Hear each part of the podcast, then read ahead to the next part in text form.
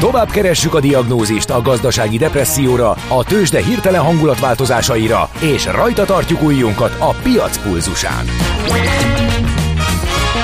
Folytatódik a Millás reggeli, a gazdasági Muppet Show. Ezt most vegye be és nyugodjon meg! A Millás reggeli főtámogatója a Schiller Flotta Kft. Schiller Flotta is rendtakár, a mobilitási megoldások szakértője, a Schiller Autó család tagja. Autók szeretettel! Köszöntjük ismét a hallgatókat, nagy szeretettel ez a Millás reggeli továbbra is itt a Rádió Café 98.0-án, augusztus 24-én csütörtökön reggel 9 óra 9 perc, Korács Gáborra és Gede Balázsa. És a 0636 98 0 98 0. Hát én annyit mondok, hogy ami biztos, az a WhatsApp és a Viber, mert az SMS az egyelőre homokórázik és nem akar megjelenni. Úgyhogy... teljes mértékben igaza van Várkonyi Gábornak, írja egy hallgató. Igen, jött egy ilyen zárjel, alkohol és sebesség. Igen, hajrá srácok. Igen. Így van, szerintem azt mondja minden magyar ember. Ne legyen enyhítés az alkohol szabályozásban, mert ne veszélyeztessen engem a sok részeg, pont elég, hogyha én iszok néhány fröccsöt. Igen. Mert én tudok vezetni, úgyis. Igen, ez sokszor ez a... Szerintem, ha lenne egy fölmérés, akkor persze. Elég sokan ez alapján ilyen gondolatmenet mentén mondanánk. Hát azt, olyan van, nem a piával kapcsolatosan, csak mit gondolunk a többiekről, ugye, és százalékosan nem jön ki a matek, tehát nincs annyi hülye, mint amennyit gondolunk, mert mindenki azt gondolja magáról, hogy ő a penge sofőr, és a többiek azok. Gondolja ezt a, nem tudom én, a vagy hogy jobb az átlagnál, és gondolja ezt, mint a 70%, tehát ugye ez eleve ellenmondásos. Azt mondja, hogy a balesetek 30%-a ittas vezetés alatt történik, akkor mindenki részegen vezetne, 70%-kal csökkenne a balesetek száma. Hát ez egy érdekes okvetés. Na, haladjunk tovább, irány a hold. Az informatika ma már nem csak tudományág, amely az információ megszerzésével, feldolgozásával, tárolásával, sokszorosításával és továbbításával foglalkozik, hanem mindent behálózó és meghatározó közeg. IT Kalauz, a Millás reggeli IT rovata. Elkalauzolunk az egyesek és nullák erdejében. A rovat támogatója, a hazai tőzsde gyorsan növekvő nemzetközi informatikai szolgáltatója, a Gloster Info kommunikációs nyerté. Az apropó, a sztori egyszerű, ami alapján a holdra szállásról beszélgetünk. A Luna 25 beleállt a holdba, míg a Chandrayaan 3 pedig leszállt rá. Az indiaiaknak sikerült, az oroszoknak nem.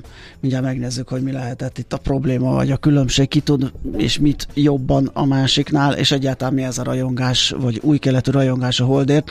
Dr. Pacher Tiborral, fizikussal, a Pulispace alapítójával, igazgatójával, mondhatni állandó űripari szakértőnkkel fogunk beszélgetni. Jó reggelt kívánok! Jó reggelt!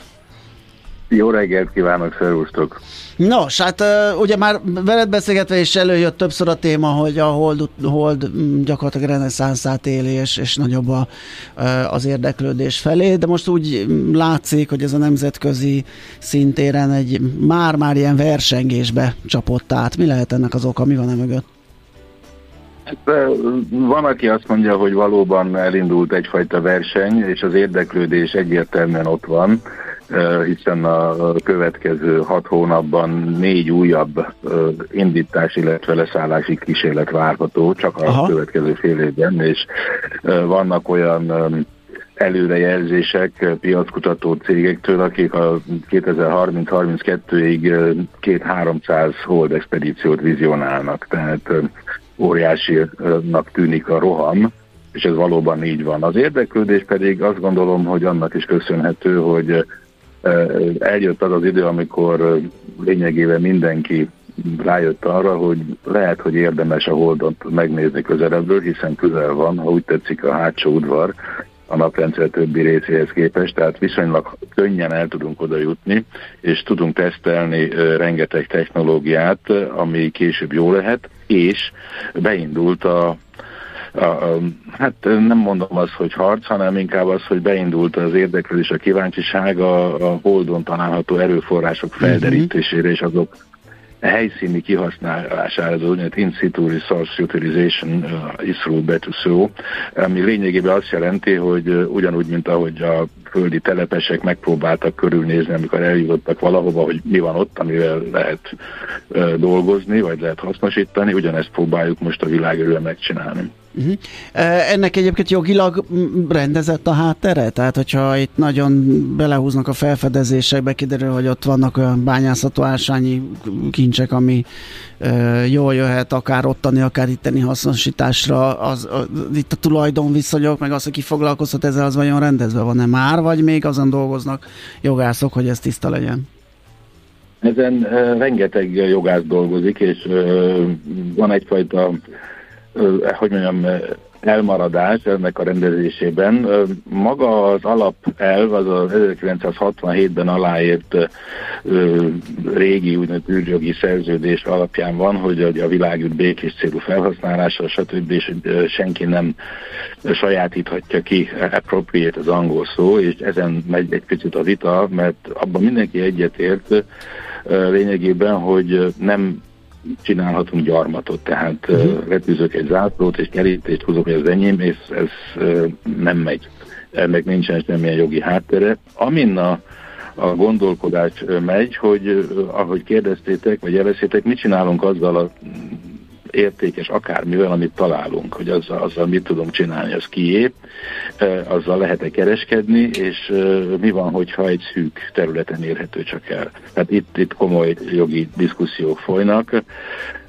Egy picit ahhoz, nem jogászként és laikusként ahhoz tudnám hasonlítani a helyzetet, ezt szokták is mondani, egyrészt a mélytengeri halászat, aha, tehát amikor ugye kimegyünk a 12 mérföld, azt hiszem a hivatalos határ, tehát kimegyünk azon túl, az senki az a tenger, de ha a halat kifogtam, akkor az enyém, és eladhatom. Ez hasonló, hogyha valaki leszáll a Holdon, és talán mondok, nyilván aranyat nem, de akár azt is, akkor azt eladhatja, vagy vízjeget, vagy bármit. Most ettől még a kérdések ott maradnak, hogy mi történik, hogyha ezek a lelőhelyek nagyon kis számúak és kis területre korlátozódnak, akkor mi lesz? Ezen dolgoznak egyébként, és különböző gondolatok vannak. Ugye van egy kicsit a hagyomány, vagy az idealista álláspont, 80-as években megpróbáltak egy Holt szerződést aláírni, hogy akkor ez az emberiség és mindenki, és mindenkinek adjunk belőle. Hát ez nem csoda, hogy nem nagyon írták alá vezető hatalmak, tizenvalahány ország írta alá, jól emlékszem, és egyik sem igazából űrnagyhatalom. Tehát ez nem is nincs határban, nem is nagyon erőlködnek, de ez az egyik irány, hogy ezt próbáljuk meg elosztani, tehát a szegény idézőbetű országok itt kapjanak, és ne történjen meg az, hogy ami a gyarmatosítás során megtörtént, hogy jönnek az erősek, vagy az elsők, és akkor ők ott mindent visznek. De ez egy érdekes évtized lesz ebből a szempontból. Világos. Kicsit visszatérve a két legutóbbi leszállás vagy leszállási kísérletről, azt lehet tudni, az oroszoknál mi ment félre, hogy náluk sikertelen volt ez a leszállás?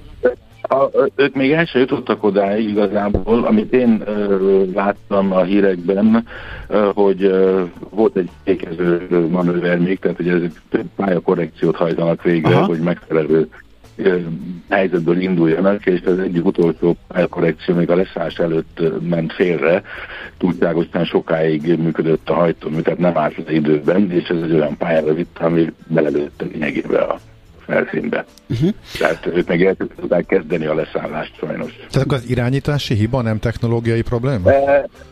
Ez valamilyen technológiai probléma, ez nem tudom, hogy mit fognak mondani, vagy nyilván vizsgálják a lehetőségeket, vagy amit tudnak az adatokból. Ez sajnos bárkivel megtörténhet. Tehát az oroszoknál ugye azt mondták, attól tartottak, hogy mivel 47 év után mosodottak neki újra a Holdra való leszállásnak, ugye az a 24-76-ba jártott, és sikeresen, hogy nincs tapasztaltuk a kollégáknak, tehát az egyszerűen fennáll, mint akár a többieknél, az Beresitnél, vagy az indiai előző kísérletnél valami hiba lesz. De itt korábban történt valami hiba. Ezt nem tudom, majd elemzik. Én személy szerint sajnálom, hogy sikerült, meg azt mondom mindenki, hogy azzal foglalkozó közösségben drukkol egymásnak, hanem minél több sikerült. Tehát itt nem az van a közösség, tehát nem harc van végül is akkor, hanem mindenki drukkol mindenkinek, és a másik sikeré, amellett, hogy az országok között nyilván van.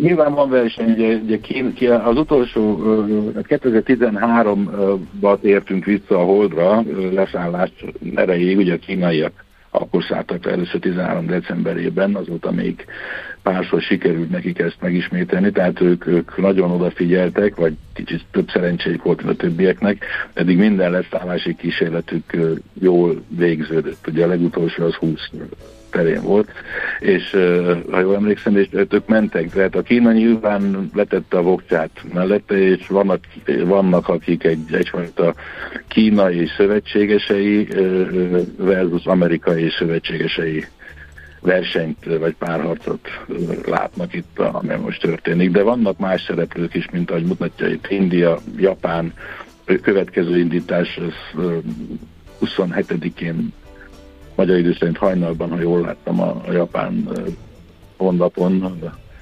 történik, a Slim nevű japán szonda, ez egy japán ügynökség küldetése, amely szintén megcélozta a Holdat, tehát beindultak ezek a dolgok. Igen, kicsit úgy hangzik, hogy a hidegháború alatt is egy ilyen proxy hadszíntere volt a tudomány terén a Hold és az űrkutatás, hogy most, mint hogyha ugye ez valóságban is egy kicsit megint ilyen időszakot érünk, és mint hogy megint egy ilyen kiterjesztett. Lehetséges, igen, vannak ilyen vélemények, hiszen ugye most kezd egy kicsit úgy derengeni, hogyha szabad ezt a kifejezést használnom a fejekben, hogy ha kinézünk ugye itt a Földről, a Földhöz képest végtelen mennyiségű erőforrás van a naprendszerben. Tehát, hogy ezen el kéne kezdeni gondolkodni, hogy ezzel mit kezdünk és hogy csináljuk meg, és ugye akkor automatikusan jönnek a kérdések, és akkor ez kié lesz, és ebből ki tud profitálni. És ez nyilván egy technológiai verseny, idézőjelvetében. Egyrészt, másrészt egyfajta, hát van, aki azt mondja, hogy nyilván aki előbb ott van, akkor az mindent visz.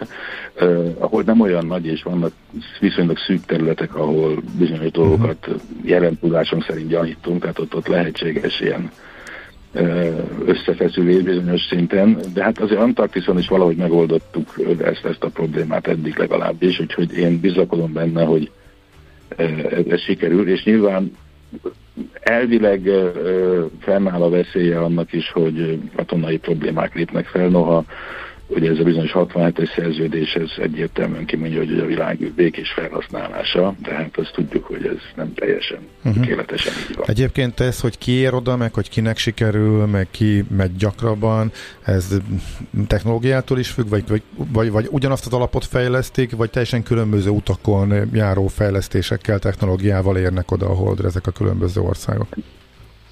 Lényeg mindenki a saját cuccát fejleszti, tehát ezek önálló technológiai fejlesztések. Nyilván az oroszoknak, ami megvolt, a kínaiak saját fejlesztésük van, az indiaiaknak saját fejlesztésük van, az amerikaiak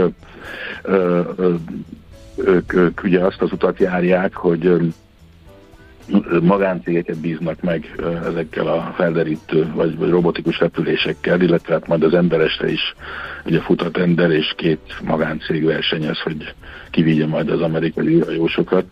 Tehát ott az van, hogy a NASA kitalálja első körben, hogy mit szeretne ott nézni, most a tudományos vizsgálatok során, vagy technológiai demonstrációk során, és akkor meghirdeti ezt a csomagot, és van 14 akkreditált cég, vagy 13, az egyik időközben nincs már, tehát 13 akkreditált cég, aki bejelentkezhet erre, és akkor valamelyik megnyeri ezt a tendert, és akkor ez egy fix, egy rögzített áras repülés. Egy picit én még a charter gépekhez hasonlítom, mert akkor megvan a fő megrendelő, az utastérnek a rakománytér a nagy részét azt lefoglalja, adott esetben a NASA, fizeti a fuvart, és a fuvaros meg megnézi, hogy mennyi szabad helye maradt, amit megpróbál még eladni, hogy javítsa az ő pénzügyi pozícióját.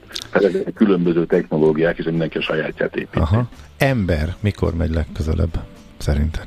Hát a mostani állás szerint az Artemis 2 az jövő év végére, vagy 25 elejére tervezik.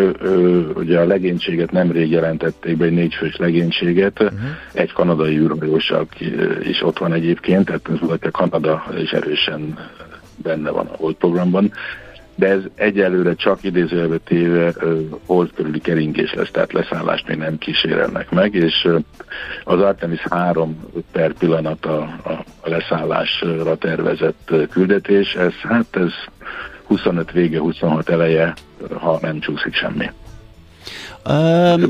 A Hold másik oldala miért lehet érdekes, hogy most ugye India és Oroszország is arra célzott? Ez is csak így ilyen a menőzés, hogy mi voltunk ott először, mert még előttük senki, ugye most az indiaiak mondhatják is, negyedik Holdra szállók talán, de ugye ezen az oldalon elsők, vagy lehet számítani ott valami olyasmire, ami miatt érdemes oda járni?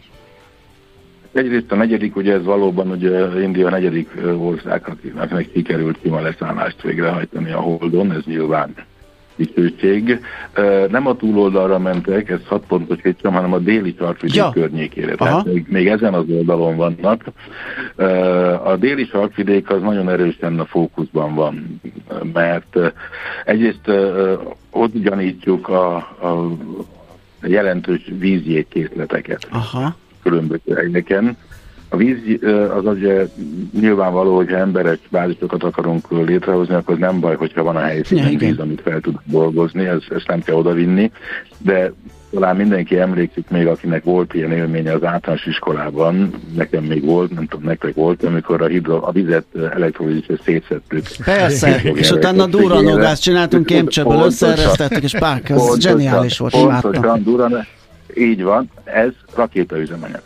Folyékony hidrogén, folyékony üzen, rakétaüzemanyag, tehát az üzemanyagot sem kellene vinni magunkkal. Ugye per pillanat az a nehézség az összes mélyűri repülésben, hogy mindent viszünk magunkkal, ami a visszaúthoz is kell, ha vissza akarunk jönni. Ez úgy szoktam mondani, hogy képzeljük el, hogyha nem lennének táborok mondjuk a déli sark eléréséhez, ahova lepakoljuk a cuccot, oda meg visszaútra, akkor szerintem még nem lennénk a déli sarkon, hogyha mindent vinnünk kéne. Ezt el lehet képzelni, vagy a Mount Everest, tehát hogy minden cipelek a hátamon, mert a visszaúthoz is az összes szükséges cuccot vinnem kell magam. Per pillanat, ahol így néz ki, tehát mindent viszünk magunkkal, és ezért nagy az érdeklődés, hogy mi az, amit tudunk ott hasznosítani. És igazából nyilván az infrastruktúra építés ez is hasznos lesz, de két talán, ha mondhatom így, legfontosabb nyers anyag vagy erőforrás az energia mellett, mert energia ugye mindenhova kell, az az oxigén és a víz. Az oxigén az viszonylag sok helyen van a Holdon, Hold közeteknek átlagban 40%-a oxigén, valamilyen oxid formájában. Ez a másik irány, amit erősen vizsgálnak, hogy tudunk kőből levegőt fakasztani, így szoktam mondani. Ez a olvasztott savas elektrolízis technológia, amit sokan többen tesztelnek már, ez 1500 fokra fel olvasztják a kőzetet egy savval, és abban elektrolízissel vonják ki adott esetben a benn levő fémet, mondjuk tántvasat vagy alumíniumot, és igazából melléktermékként keletkezik az oxigén, ami a Holdon egy főtermék. Ezt a földi bányászatban fedezték fel, amikor kezdtek ilyet csinálni, és ott zavart az oxigén, mert az ugye korrodál. Holdon ez tiszta nyerés. Úgyhogy ez a másik, azzal egy részét megoldjuk az üzemanyag problémának, a jelenleg működő hagyományos rakétáknál, de valamilyen, ha csak nem szilárd hajtóanyaggal megyek, valamilyen oxidálószer kell, ez pedig az oxigén. Tehát a másik nagy csoport az a metán tüzelésű rakéták úgy szólván, ahhoz idézőben csak a metánt kéne vinni, az oxigén meg ott gyártjuk. De több cég is van, akik, meg több koncepció, akik víz alapú logisztikai rendszereken gondolkodnak. Hát ez nagyon érdekes. Fú, nagyon. Igen, úgyhogy remélem minél többet fogunk tudni beszélgetni ezekről a projektekről. Köszönjük szépen ezt a mostanit is, és hát jó munkát és szép napot kívánunk. Mi dolgozunk, megyünk vizet keresni, úgyhogy mi nyakig benne vagyunk ebben. Na, majd erről beszéljünk mindenképpen. Mindenképp, igen, akkor a következő puli expedícióról, így van. Még ha van egy fél perc, nem annyit mondanék, hogy ugye a japánok most indulnak, és az amerikaiak egy picit ők is csúsznak, de 3 ilyen robotikus küldetés van a csőben. Az első 2 az, ami még idén elmegy, az Intuitive Machines nevű cég november 15-ére tűzte ki az első expedíció indítását. Ők is a déli sarkvidékre mennek. Az Astrobotik, ahol ott van a mi kis emlékplakettünk, ugye az első magyar tárgy, ami a Holdra jut, szintén még idén várható, hogy elindul a vulkán Kentaurral is. A harmadik amerikai expedíció, az Intuitive Machinesnek a második küldetése az jelen pillanatban februárra várható reményeink szerint, és mi ott vagyunk 2 vízszimatolóval. Oké, akkor most köszönjük, és most... Én köszönöm, és hát irány ahol. Így van. Köszi! Szervusz, szép napot! Dr. Pahár Tibor fizikussal, a Pulispace alapítójával, igazgatójával beszélgettünk a Hold expedíciókról és kutatási programról. Óriási tényleg. Nem tudom élni magam annyira. Ja, nagyon. Hallgató azt írja 2035. She's in the space rovat. Hát az nem egy fapados. Nem egy fapados utazás lesz, $100 millió vagy nem tudom én mekkora repjegy árakkal, vagy űrjegy árakkal. Nem hiszem, hogy az Ács is in the space az valós koncepció. IT Kalauz. A Millás reggeli információtechnológiai rovatát hallottátok. Igazodj el az egyesek és nullák erdejében. Tőzsdei és pénzügyi hírek első kézből a Rádiókafén, az Equilor befektetési ZRT-től. Equilor 1990 óta a befektetések szakértője. Varga Zoltán szenior elemző van itt velünk az éteren keresztül. Szia, jó reggelt! Halló, jó reggel! Halló, sziasztok! Kicsit jó lesz hallom, ez, csak kicsit szakadozik. Na, hogyan állunk? Mit csinál a börze itthon, és mi a helyzet Európa szerte? Alapvetően pozitív a hangulat, ugye tegnap megesett az a furcsaság, hogy az összes vezető részvény emelkedett, viszont csökkent. Miatt először nem is, amikor délután ránéztem, azt hittem, hogy adathiba, aztán kiszámoltam. Aztán ránéztél az Opusra. Uh-huh. Igen, bár én nem emlékszem, hogy ilyen eset megtörtént volna, de biztos volt rá példa. Most viszont az Opus fordult, 8,33%-os pluszban van, és majdnem dupla akkora a forgalma, mint az OTP-nek. Tehát továbbra is zajlik ez a hatalmas volumenű kereskedés, 325 forint most az árfolyam. De egyébként alapvetően jó a hangulat, 0,32%-os pluszban van a Bux Index 57.110 pontnál, és a Richter kivételével, ami 0,75%-os mínusz mutat 9.215 forinton, a másik 3 blue chip emelkedik, az OTP 14.465 forint, 0,6%-os a MOL 2.740 forinton, ez 0,22%-os, Magyar Telekom pedig 448,5 forinton, ez 0,8%-os emelkedésnek felel meg. Úgyhogy bizakodva várjuk a délutáni eseményeket, illetve a holnapi napot. Ugye most azért felpörögnek az események, de kicsit térjünk rá az európai piacokra, itt is optimizmus látható. Ugye tegnap piaczárás után jelentett az Nvidia, ez megalapozta, illetve hát az amerikai hozamszintek csökkenése is, és az Nvidia kedvező, a látnál jóval magasabb eredményei megalapozták a kedvező hangulatot. Nasdaq Futures több mint 1%-os pluszban van, Nyugat-Európában ilyen fél és 1% közötti pluszokat lehet látni a fontosabb indexek esetében. És most már azért fél szemmel figyelünk a ma délután esti órákban kezdődő Jackson Hole konferenciára, mert nem lesz fontosabb beszéd, holnap nagyon sűrű lesz a program, és holnap délután 4 órakor beszél Jerome Powell. Úgyhogy hát főleg a devizapiacra, de azért a részvénypiacra is jócskálhatnak majd a üzeneteit.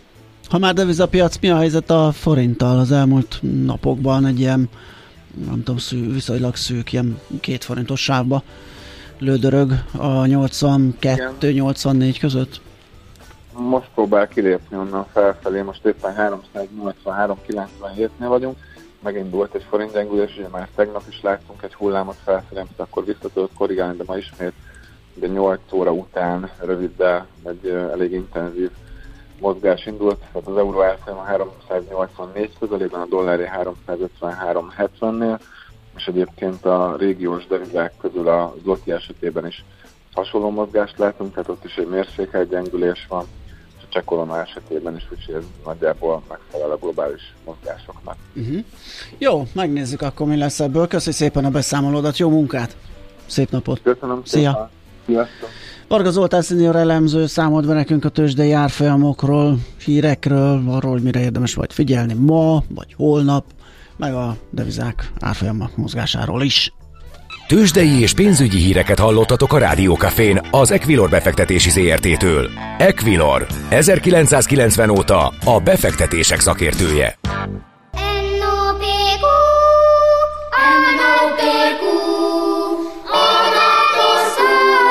És meg is eszi, amit főzött.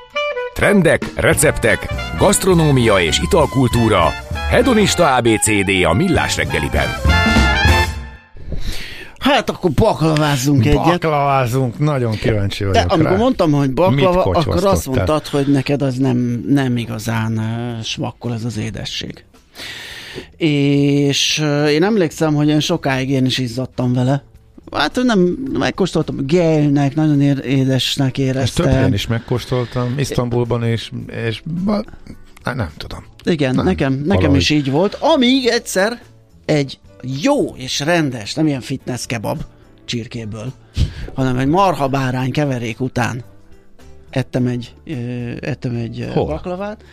Hát az még régen volt, mert most én azt hiszem, hogy annak már bottal ütetjük a nyomát, mert most egy csirkés is ilyen 2000 pluszos, egy girosz, vagy egy kebabtál, hát én nem is tudom, hogy valaki bevállalja a marhabárányt, szerintem az már 3000 fölött kéne, hogy legyen. Na mindegy, akkor még volt egy hely, ahol tudtam ilyet enni, és utána ettem egy baklavát, és akkor arra a fűszeres cuccra, ez a nagyon édes, ez annyira jó volt, és olyan szépen lekupakolta ezt az egészet. Akkor itt a városban? Itt, igen. Én amikor már Törökországba jártam, meg most Boszniába, én már úgy voltam ott, hogy én már szerettem akkor a baklavát. És akkor most volt ez, hogy ugye most volt ez a horvát-bosnyák túra, és ott is egy étterembe ettem, és nagyon klassz volt, mert egy narancsszelettel tálalták, és így a villával dzsumizgázva ezt a szeletet, passzírozva belőle a levet, és abban megpörgetve a falatkát, úgy ettem a baklavát, na hát ez valami frenetikus ízélmény volt, és akkor ezt itthon elmeséltem a nagyobb fiamnak, és akkor az volt az első reakciója, hogy nagyon örül, hogy én ilyen jól éreztem magam, de mikor csinálok baklavát itthon. Úgyhogy 1-2 hét unszolás után hozzáfogtam, és megcsináltam.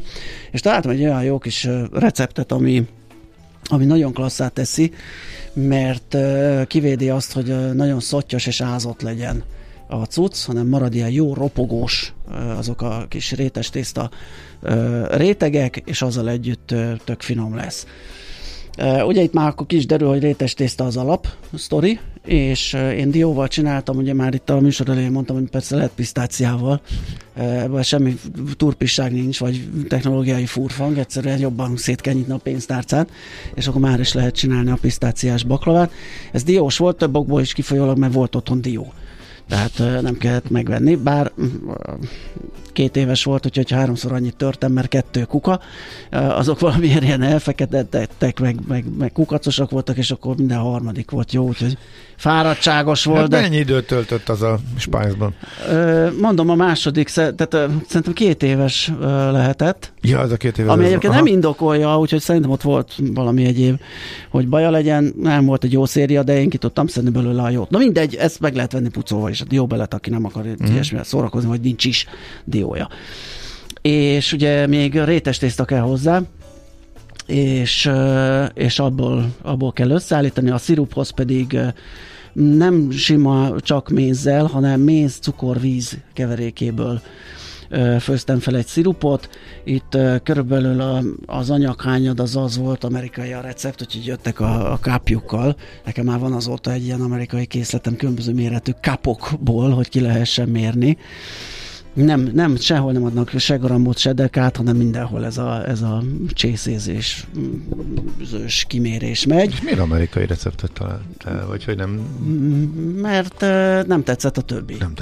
Aha. Meg egyébként már rendszeresen, hogyha valami nemzetközi receptet keresek, akkor inkább vagy a New York Times-nak a cooking oldalán. Jobbnak érzed az amerikai recept, illetve ezekben sokszor. Érdekes. Nagyon nagy köröket megyek, tehát itthon is megvannak a jó helyeim, ahonnan szedek be recepteket,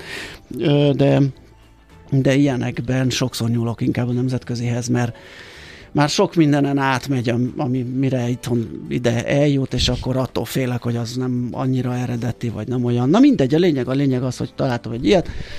Egyébként egy ilyen káposz körülbelül 250 millió, úgyhogy át lehet azért ezt váltani. Szóval kell egy egység cukor, fél egység méz, fél egység, és két egység cukor, tehát mondjuk egy csésze cukor, fél csésze méz, és 3/4 csésze víz. Tehát ebből lesz, ezt föl kell főzni egy ilyen szirupá, és hagyni kihűlni. Ez a legelső, mert amíg tökölsz meg rakosgatod a rétegeket, addig az szépen visszahűl. És akkor utána jön az, hogy ezeket a rétes tészta rétegeket össze kell rakni, úgyhogy hogy az egy jó arány, hogyha egy olyan 10 réteg tésztát teszel alulra, minden egyes réteget külön levajazol, tehát a tepsit is, azzal kezded. Abban jön egy rétes tészta, vajazás, rétes tészta, vajazás, rétes tészta, vajazás, ecsettel olvasztott vajjal megkened. Ebből leteszed 10, ebből lesz a talpa gyakorlatilag. Utána jöhet a diószórás, majd utána akkor már nem kell 10, hanem ilyen 5 lapokat ugyanígy, hogy lap, vaj. 5 elértem, megint diózás, tehát csinálsz 4 réteget, és akkor a tetét megint vastagabbra kell csinálni, ott megint egy ilyen 10-es cuccot berak az ember. És nem locsolgatunk közbe szirupot. Ez a firnyák benne. Összerakod a tetejét is, megvajazod, és utána föl kell vágni, hát attól függ, hogy az ember mennyit rakott, vagy mekkora tepsivel csinálja. Nekem 2 hosszanti vágás fért el, tehát hosszába párhuzamosan fölvágod, majd utána így átlósan. Ennek az lesz az eredménye, hogy ilyen rombusz alakú kis sütiket fogsz kapni. De mondom, ezt még sütés előtt. És akkor mehet be a 160 fokos előmelegített sütőbe, és ugyan egy és egy negyed órát sül körülbelül. Tehát be lehet állítani egyre, akkor megnézed, és hogy nem elég barna a teteje, akkor még egy picit lehet hagyni, hogy olyan szép legyen, olyan aranybarna. És utána, amikor kiveszi az ember, akkor ezzel a sziruppal át kell locsolgatni, és hallod, ahogy így pattognak, repednek szét azok a rétes tészta rétegek, és ez biztosítja azt, hogy nem lesz szottyos belül, hanem roppanós marad, de mégis átjárja a szirup. Ezt ugye egy napig érdemes hagyni, hogy az ott szépen elterjedjen, és ugye azzal, hogy előre fölvágtad, azzal biztosítod, hogy beszivárogjon kasszul ez a szirup az egész hóbelevancba, és gyakorlatilag ennyi a lényege, és egy nap után, amikor már szépen átjárta ez a szirup, addigra lesz tökéletes. Úgyhogy körülbelül ennyi a trükkje az egésznek, és utána, mondom, én javaslom ezt a narancs karikás tálalást, mert az, hogy ott kipréselgeted a villával egy kicsi kis narancslevet, annyit tényleg, hogy egy ilyen illat és egy pici ízanyagot a falatkákba bele tudjál pörgetni, vagy a falatkákat bele tud pörgetni ebbe, hát az aztán óriási. Na, és mekkora sikere volt? Nagy. Rettenetesen gyorsan elfogyott. Az amúgy általában mindig kőkemény kritikusnak számító gyerekek mit mondta? Igen, és a nagyfiamnál kérlek szépen, ilyenek az abszolút top minősítés az elmegy. Azért értem. Meg nem volt rossz. Nem, várjál, úgy van, hogy mondjuk, hogyha 5-ös skálán a nem volt rossz az 5-ös, és az elmegy a 4-es, úgyhogy ez a nem volt rossz kategóriát megkapta. Hát olyan, hogy apa, beírtam, ez olyan jó volt, hát ne. Hát még az menő még, hogy ehető. Ja, hát igen. És ez már abszolút a top kategória környékét nyaldossa. Ja, jó, azt hittem, hogy ez csak nem. Akkor ez is egy korosztályos jelenség. Mertük volna mi megcsinálni a mi időnkben, ugye? Persze, bezzeg az én időmben. De úgyhogy így, és akkor hát még a tetejét persze lehet cifrázni egy kis összezúzott dióval, vagy pisztáciával, azt akár díszítésnek is lehet, mert az nem egy ilyen pénztárca rengető, hogy egy finomra dorált diót megszórni. Ja, és a diónak szemcse nagysága, hát azt valahogy úgy lőttem be a kutterba, hogy ne a diós tésztának megfelelő nagyon szétcsapott dió legyen, de ne is az a durvára örölt, tehát ezt ilyen szemre, aki már evett baklahát, az be fogja tudni lőni, hogy hol fékezze le a szerkezetet. Mondom, nem a legfinomabbra, hanem ilyen picit nagyobb szemcsenagyságra kell hagyni, és akkor azzal kell tölteni a baklahát. Neked mennyire jellemző egyébként, hogy elsőre sikerül, amikor egy ilyenbe vágod a fejszélet, vagy pedig először nem annyira jó, és akkor újbóli próbálkozások kellenek ahhoz, hogy kialakítsd azt a végterméket, amivel már elégedett vagy? Hát nekem 95%-ban sikerül elsőre, és utána a finom hangolás, de hát én azért mert tudom, hogy miért történik, ugye nekem van egy valamekkora szakácsmúltam, és azért én, hogyha látok receptet, meg anyaghányadot, akkor én alkatrészekben, meg folyamatokban gondolkodok, nem pedig az, aki bemagolta azt, hogy hány gram izé, és akkor bele, és akkor mit, igen, most elkeve. Marian fölkapta a fejét, igen, akkor ezek szerint ez nem derült ki az adásból, amikor nem, mert ott cicáztunk, hát ott leragadtunk. Az cica műsor az volt. Cica show volt. A cica vízió, igen. Úgyhogy mindenre nem tértünk ki. Na hát akkor ennyi a baklava, ezt lezárjuk, és akkor Mariannal is beszéljünk pár szót. A Millás reggeli gasztrokulturális XYZ-je nagy evőknek, nagy ivóknak. Egészségünkre! Pont jókor. Szia! Hello! De tényleg vicces volt látni, hogy így, hogy fölemelkedtél a igen, én azt mindig nagyon szeretem. Hát nagyon szeretem, amikor egy férfi tud főzni. Ezt általában az olyan nők nagyon szeret főzni, sütni, bármit csinálni. Ezt általában az olyan nők szeretik, akik annyira nem tudnak, vagy nem szeretnek. Igen, ezek. Vagy teljesen mindegy, de hát igen, a nem benne van a mondatban. Igen, akkor úgy kapnak. Hát pontosan, igen. Azt hiszem, hogy ez így a... Igen, fölértékeli a húspiacon a pasikat egyből? Abszolút, tehát az életben maradás kérdése ez. Aha. És az életben de maradás minősége. Milyen mértékben? Hát nálam nagyon. Tehát a skálon, ilyen price taget ráakasztani a pacákra, és akkor így lehetne eskálázni. De most ez tényleg, hogyha közben meg még különlegességet is, meg olyat, hogy így tudod, hogy finom dolgokat sütít, ezt aztán azt szerintem ez jó. Egyébként a nőket is feltétlenül rettentően felértékeli.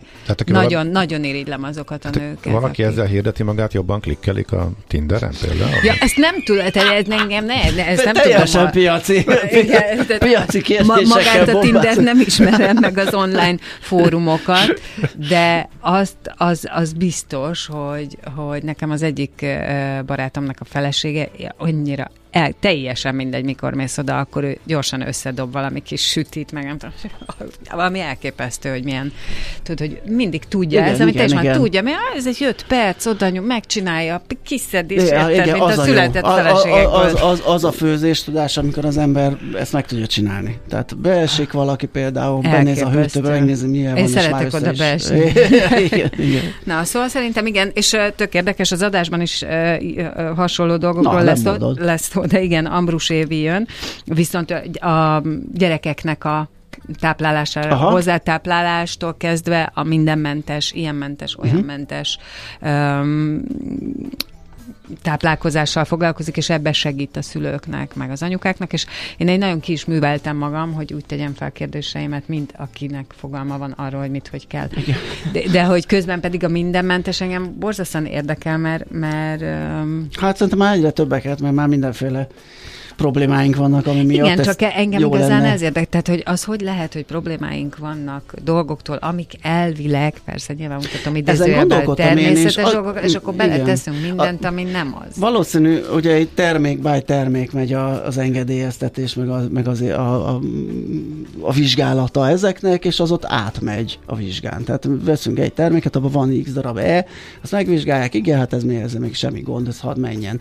Csak amit nem tud semmilyen hatóság, semmilyen gyártó, meg senki fölmérni, hogy amiket ezeket összeesszük, hogy ez hogy halmozódik, meg hogy lesz abból több a kelleténél, és szerintem ez okozza az alapvető problémát. Vagy lehet, hogy azon kéne gondolkodni, hogy tehát egy csomó mindent magunkhoz veszünk, amit a szervezetünk nem kér. Tehát lehet, hogy akkor helyettesíteni sem, tehát nem tudom. Hát arról nem tudunk gondolkodni, mert például sokat nem kér a szervezetem, de én is azért megadom neki, hogy hát ha jó lesz az oda. Ilyenkor mindig azon gondolkodom, hogy ezek miért vannak a piacon, érted? De mondjuk ezt kérdezhetnénk a dohányra, meg az alkoholra is, meg a mindenre igen. is. Úgyhogy... a sornak. Igen. Viszont közben a mindenmentesnek az íze, az nekem pontosan mindenmentes. Tehát... Akkor igen. Nem és finom. Mi? Nem finom. Nem finom. Így van. Második kör? Vagy ez egy nagy kör?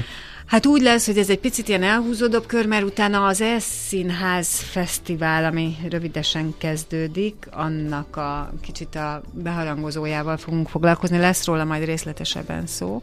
De Légrádi Gergővel telefonon megbeszéljük, elmondjuk, hogy mi ez, mikortól, hogy ennek lesz majd egy díja is az E-színház fesztiválnak, sőt, én úgy tudom, hogy mi magunk is adunk egy díjat, tehát lesz egy ilyen rádiókáfés külön díj, onnan tudom, mert képzeljétek, hogy állítólag a zsűribe is benne leszek. Ami azt jelenti, hogy megnézek egy csomó elszínházas darabot, és a végén mondhatom azt, hogy ez tetszik. Igen. Nekem ez tetszik. És mesélj majd nekünk is róla. Már beállítottam a barátaimmal, hogy szeptemberben ez a közös progi elszínház nézés, és utána megvitatás, hogy a zsűri mit gondol. Ez nagyon klasszik. Jó van. Na hát akkor utánunk pont jókor Fehér Marianna. Most viszont... Holnap pedig Katona Csaba. Így van. Úgyhogy... De nem akárhogy, hanem... Egész napos társad lesz, ugye? Igen, és a rovatok meg lesznek. Nyilván a fontos rovatok meg lesznek, de azon kívül Katona Csabával rengeteg történelmi érdekességet fogunk megbeszélni. Úgyhogy akinek még van kifejezett ötlete, kérdése, még hát... Most egyeztetjük most már azért napközben, még minél hamarabb az info@millásreggeli.hu-ra. Ha azt elküldi nekünk, akkor azt én megpróbáljuk be sóvasztani a műsorba, illetve ajánlani Csabának. Úgyhogy én is alig várom, izgalmasnak tűnik, úgyhogy jó lesz. Oké, holnap fél héttől ismét Millás reggeli. Most hírek jönnek. Mindenkinek szép napot kívánunk, sziasztok!